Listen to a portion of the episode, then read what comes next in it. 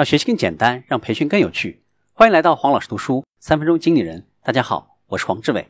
我们继续分享做对十四条，让你领导力倍增。第三条，领导者为他人提升价值。领导力的底线不在于我们自己能够走多远，而在于我们能够让别人走多远。服务他人，为他人增加价值，只有这样，别人才会追随你。给他人增加价值的三条方针：第一条，当真正重视他人的时候，我们增加了他人的价值；第二条，当使自己成为更加令人钦佩的人的时候，我们增加了他人的价值。要增加他人的价值，前提是你要有一些价值能够赠予他人，因此你需要持续不断的追求个人的成长。第三条，当知道别人重视什么，并且努力做到的时候，我们增加了他人的价值。没有经验的领导者，往往在了解他们将要领导的人之前，就急于开始工作；而成熟的领导者，先去倾听、了解，然后再开展工作。第四条，人们通常愿意追随比自己强的领导者。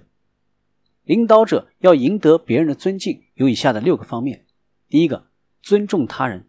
当领导者表示出对别人的尊重，尤其是那些。权力比他们小或者地位比他们低的人的时候，他们就能够赢得别人的尊敬。当别人把你当人来尊重，他们崇拜你；当别人把你当朋友来尊重，他们爱你；当别人把你当领导来尊重，他们追随你。第二个，勇气。领导者的勇气有着巨大的价值，它能够给追随者带来希望。第三个，成功。追随者们跟从领导者的目的就是。他们想要为未来的成功出一份力。第四个，忠诚，在一个充满变化、不安、躁动的文化环境里，忠诚成为一种资本。第五个，为他人增加价值，领导者赢得尊敬的最大来源就是为他人增加价值。如果想要衡量自己作为领导者获得了多大程度的尊敬，你应该做的第一件事就是看看你吸引的是哪些人。第二件事就是看看，当你要求他们承担义务或者做出改变的时候，他们的反应。今天的分享就是这样，请关注黄老师读书，每周您都将收到我们推送的黄老师读书的文字版本。